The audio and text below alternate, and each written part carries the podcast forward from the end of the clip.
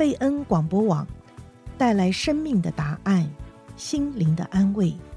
今天祝福您得到应许和医治的经文是《历代志下》七章十四节。这称为我名下的子民，若是自卑、祷告、寻求我的面，转离他们的恶行，我必从天上垂听。赦免他们的罪，医治他们的地。历代志下七章十四节。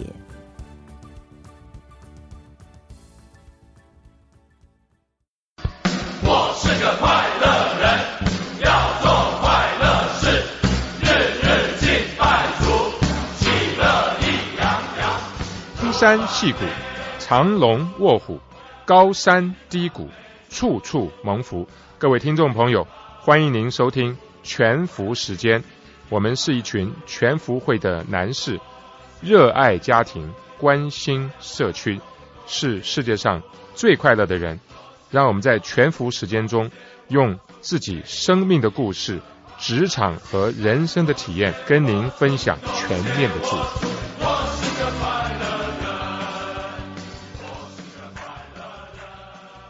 今天特别为听众朋友播出，由优视频道制作，全福时间共同主持人主讲的《戏骨龙门阵》，欢迎欣赏。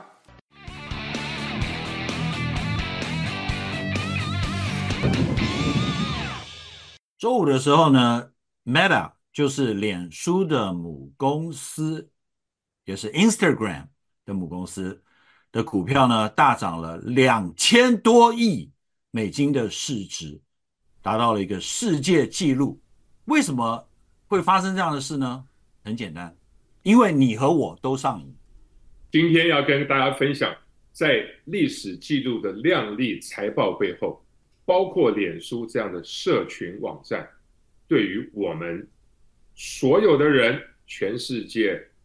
三十多亿以上的人，还有我们的儿女、我们的孙子孙女，一些你不能忽视的负面影响力。我想讲的是，这个在 Meta 的这个亮丽的报表的后面呢，有 AI 贡献出的这个好的这个贡献哈，但是同时它这个 AI 也是有它的坏处，带来一些坏的影响的地方。我想跟大家分享的是说，其实。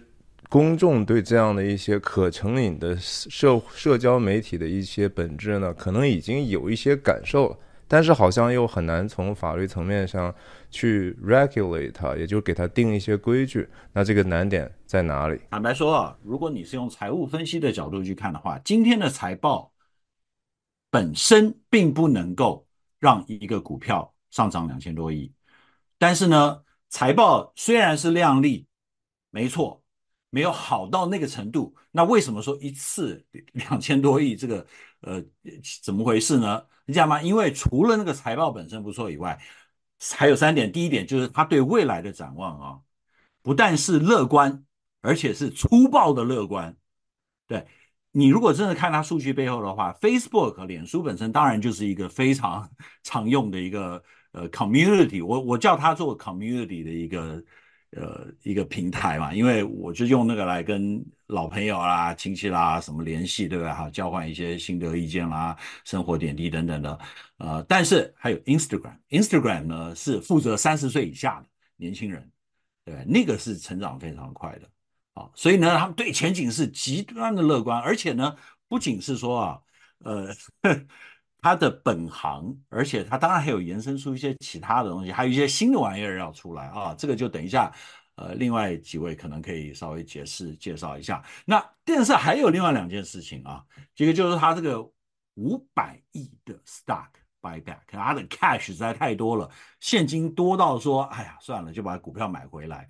那所以就是说，他这个市值上面慢慢就会由这个 cash 来换成他的自己的股票。当然还有一个。就是他 dividend 发股息，那股息那么一点点有什么意义呢？哎，告诉你啊，一个发股息对做任何做财务的人重要的不是说那个说可以赚那么一点点钱，啊，特别是在这个高利率的时代，股息时代是大部分股息看起来都都是个笑话，对不对？不会有人为了股息去买一个公司的股票，而是代表了说我们公司已经是大人了。什么是大人呢？你去看一看，什么叫做蓝筹股？蓝筹股在我们那个古代的定义之一，就是你必须要发股息，对吧？所以呢，今天 Meta 就是告诉大家。我们台语叫登大人，就是我已经转成大人。OK，那这个有什么意义呢？那为什么哦，或者是说为什么会转成大人呢？就是对不起啊，我刚开始一那个讲那个上瘾的那个啊，真的呃，我也没有特别是贬义了，而且呃，说实在的，你经常用个东西就叫上瘾吗？那我天天用饭锅，我对饭锅也上瘾吗？是不是？那不一定是这样子。但是为什么这个有这个上瘾的这个味道呢？就是有很多时候我们去用这个脸书啦，或者是年轻人用 Instagram 啊，哦，且不说 WhatsApp，因为 WhatsApp 是 messaging app，有时候是必须的，对不对？但是你说你真的每天需要那么划那个 Instagram 看那一大堆照片吗？啊，你真的需要说在脸书上面一定要点赞哈，然后再来个小 comment 吗？不一定嘛，对不对？但是为什么这个就成为了一个我们茶余饭后，不是茶余饭后。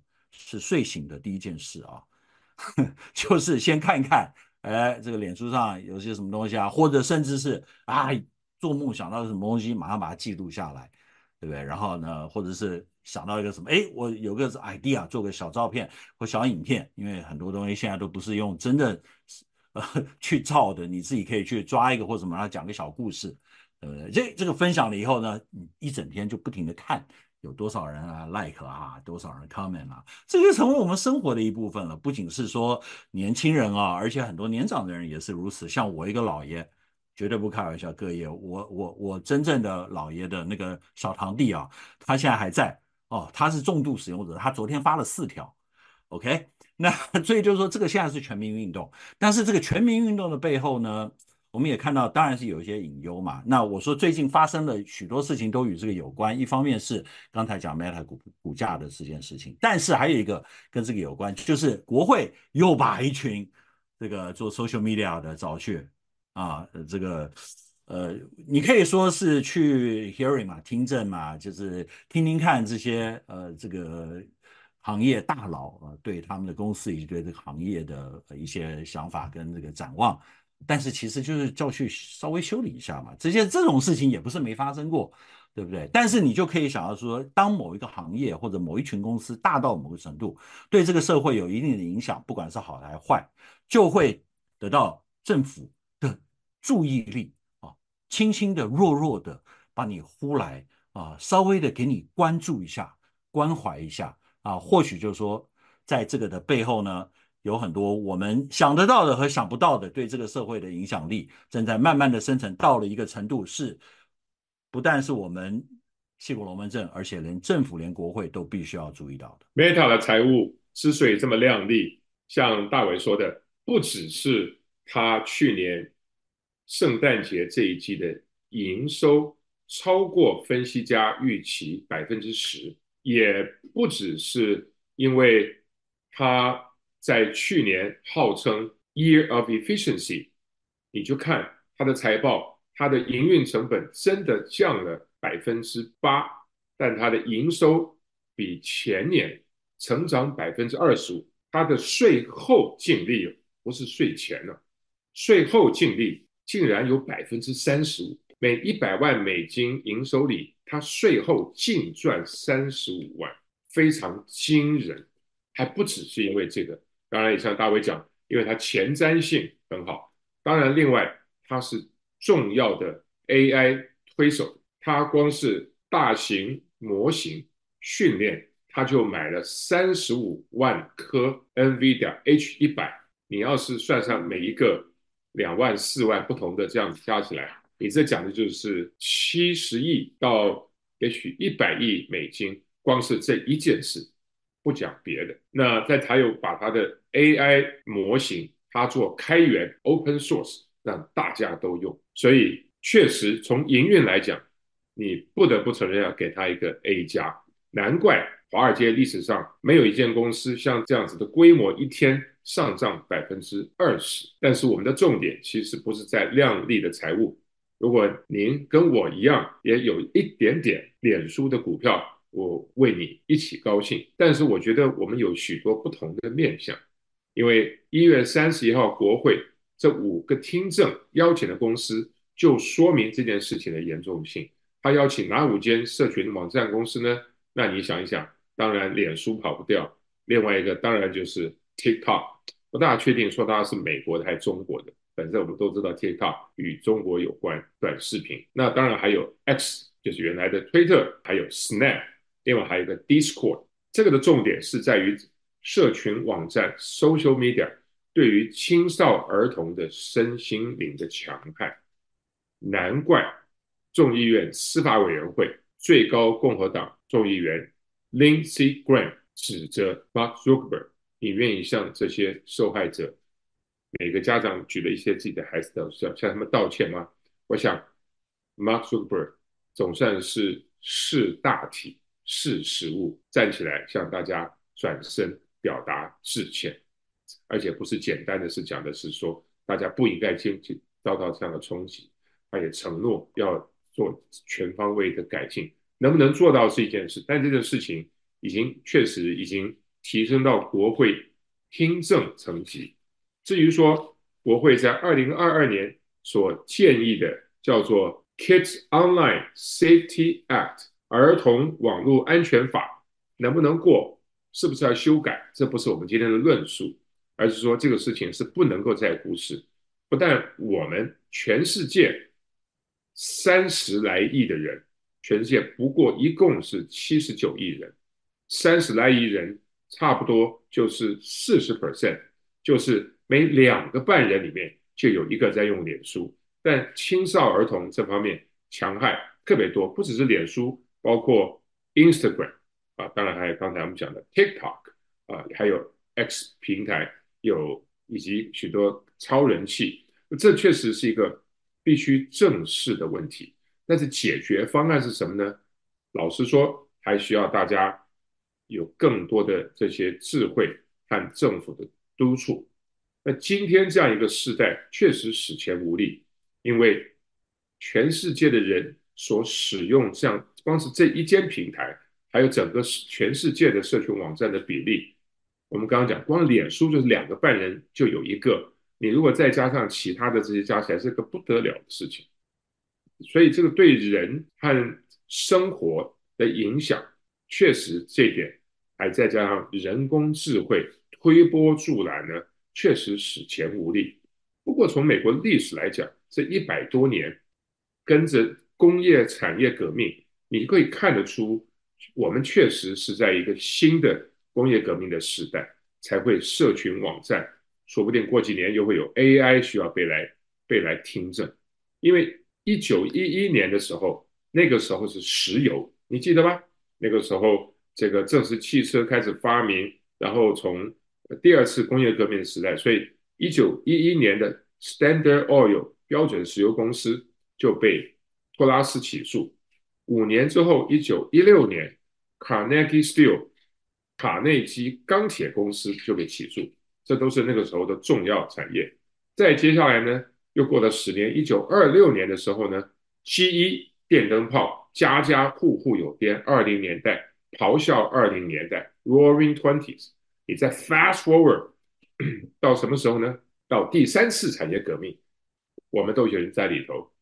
个人电脑信息革命，一九九八年，微软被起诉反托拉斯法。过了七年之后，二零零五年，英特尔被 AMD 起呃控告违反托拉斯法。好，那么去年 Google 开始被记上法庭，所以。你就可以看得出来，这个第三次工业革命，从 Intel 到现在第四次产业革命，人工智慧这当中的网络，现在这个 social media AI 交错，确实值得。当我们在庆祝，哎，我跟你一起庆祝投资回收量丽的时候，这是另外一个我觉得非常值得正视的一个负面的重大的影响。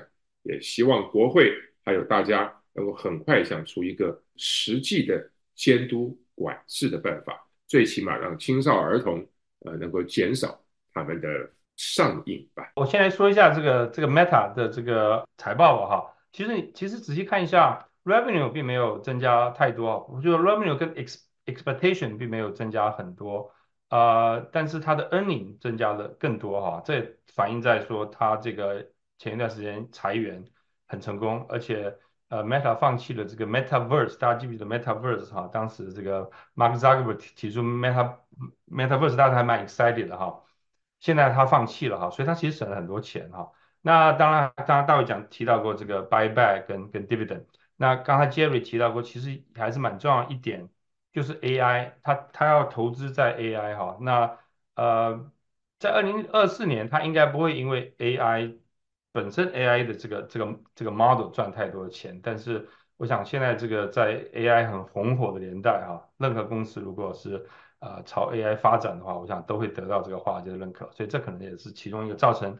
它股价这个增长的地方，但还有 analyst 呢是 credit 它的呃这个呃这个 user engagement，user 对它发出的这个广告的 engagement，因为它赚钱现在主要还都是从这个广告赚钱嘛。那那公司他看到说，哎，你你的这个用户，你有那么多用户，然后你的用户看你为我做的广告可以看很久的情况下，当然他就愿意使用你，就多赚钱。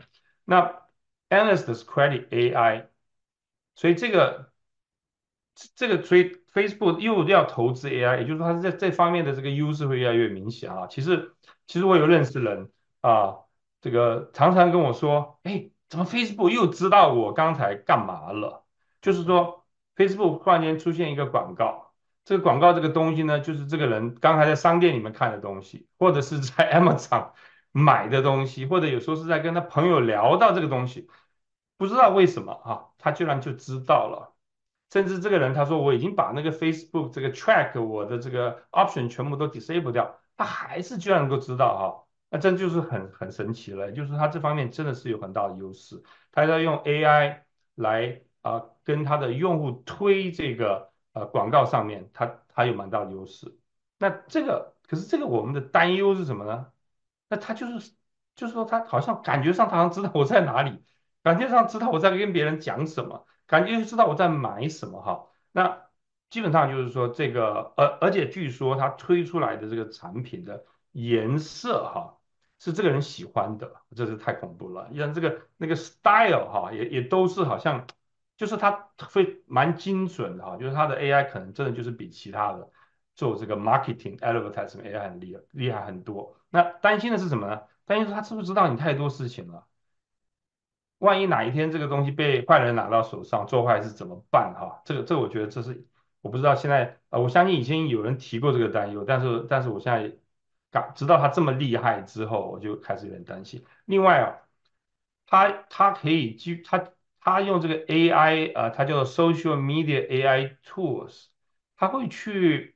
呃，找到一个办法，他知道什么样的 content 哈，或者是你怎么样 display 一个 content，最能够抓住这个用户的心，所以他就是在这个让别人上瘾这件事情上啊，就是超强了哈。他不只是用大脑的一些一些想法、一些理论哈，他甚至用 AI，他去很快的去去去找 feedback，很快的 figure out。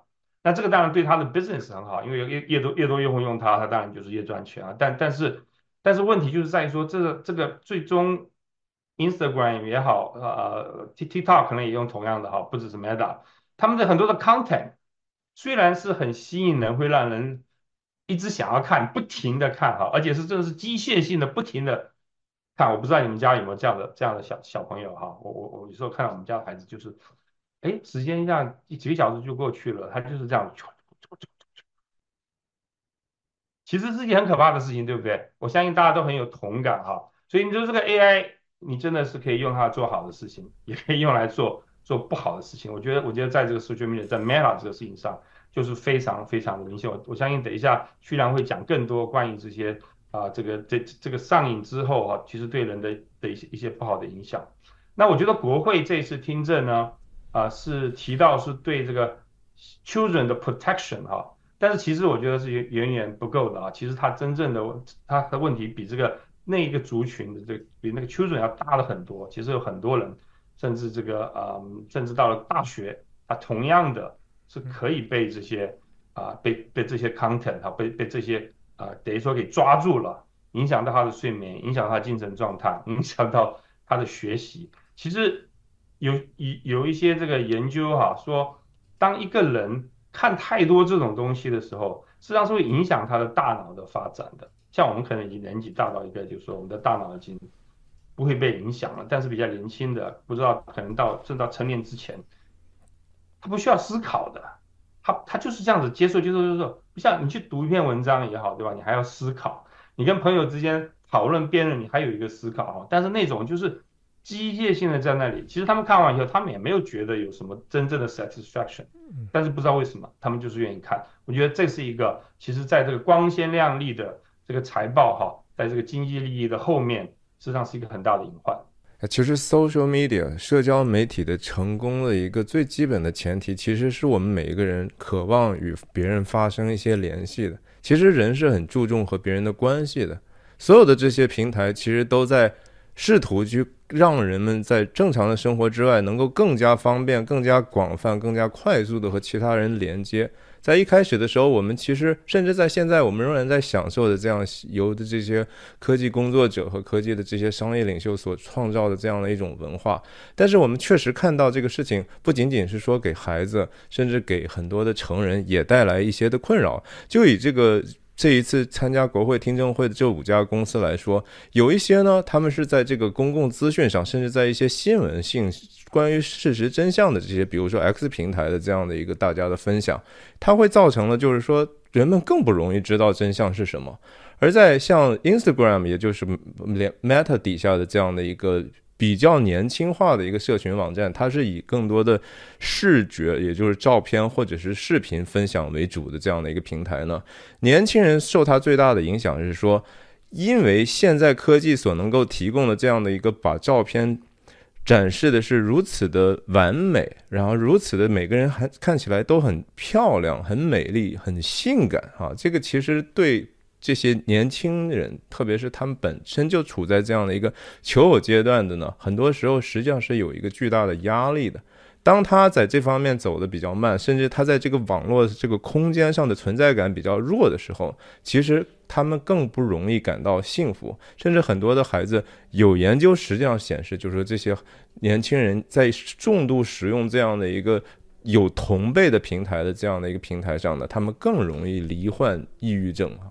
当然还有其他的，比如说会设定一些对年轻人对未来生活的不不现实的一些期望啊，甚至他们人生目标的一些设定，他们整个的人生观、价值观的一些塑造，这些都是我们已经看到这些无论是抖音也好，就是 TikTok 也好，还是说 Instagram 也好，他们是实际上是有一个巨大的影响的。在这方面呢，呃，其实美国也一直在政府层面希望在华盛顿联邦层面有一些的这样的一些立法。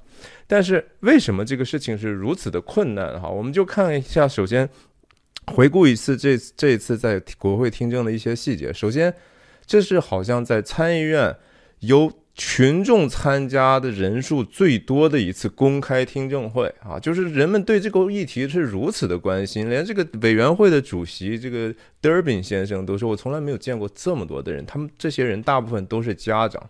然后呢，在中间的时候，我们看到就是扎克伯格轮到他发言的时候，他就说：“我们根据一个非常仔细的，然后非常有公信力的这样的一个科学研究的成果来看呢，没有任何就是在这个儿童的这种抑郁或者是社会的这种问题，甚至人口走私、孩童被骗的这样的事情呢，和这个社交媒体。”没有任何正相关性。他说完这句话呢，现场就爆发出一阵就是笑声，就是所有的人都不相信他说的话。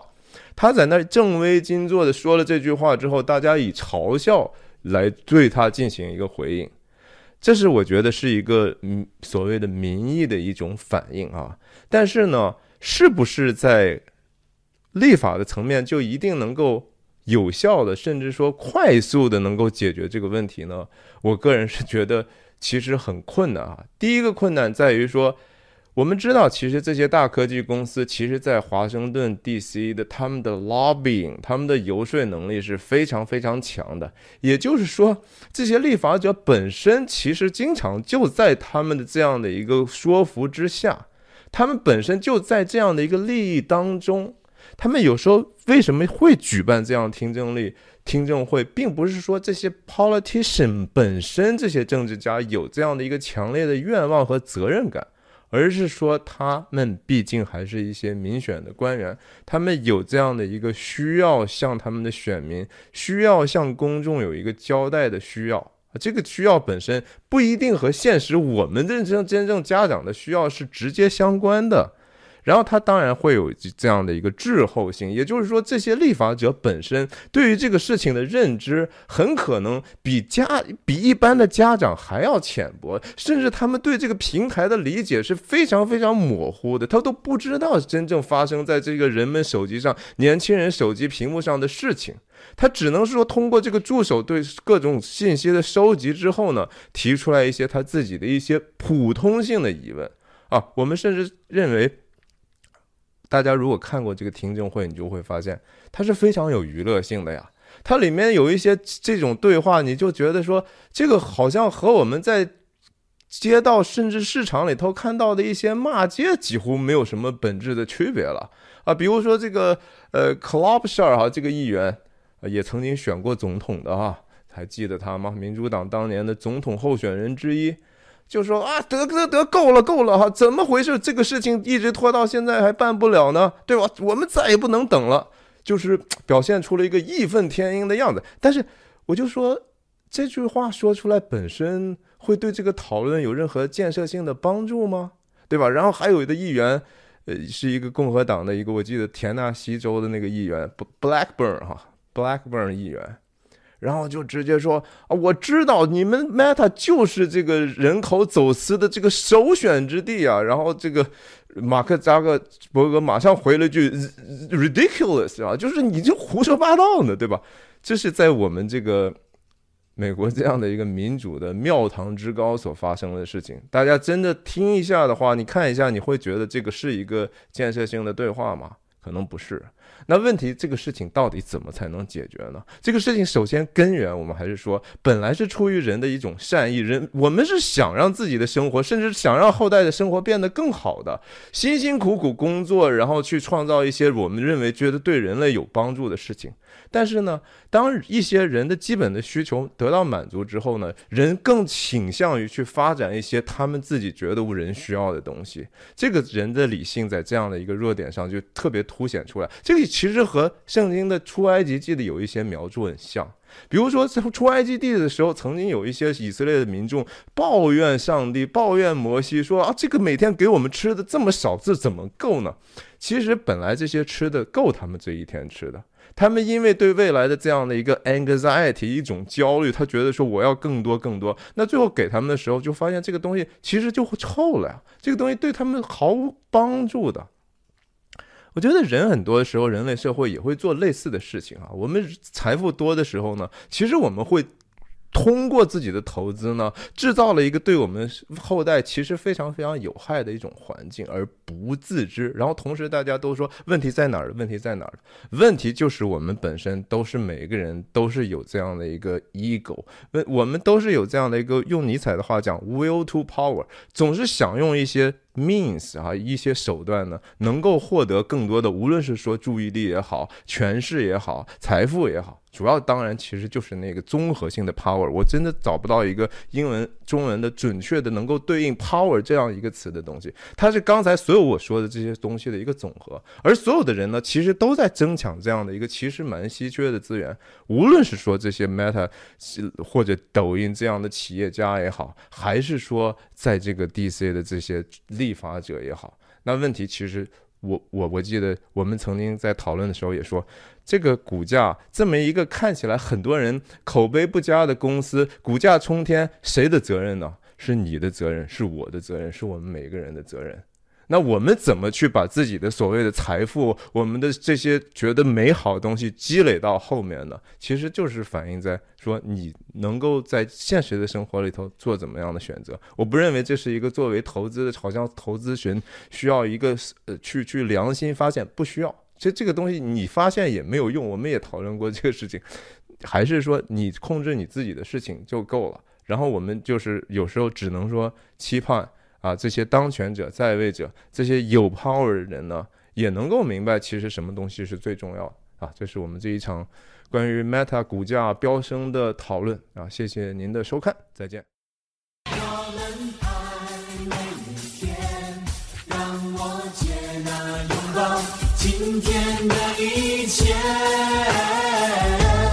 听众朋友，感谢您收听全福时间，希望我们的分享。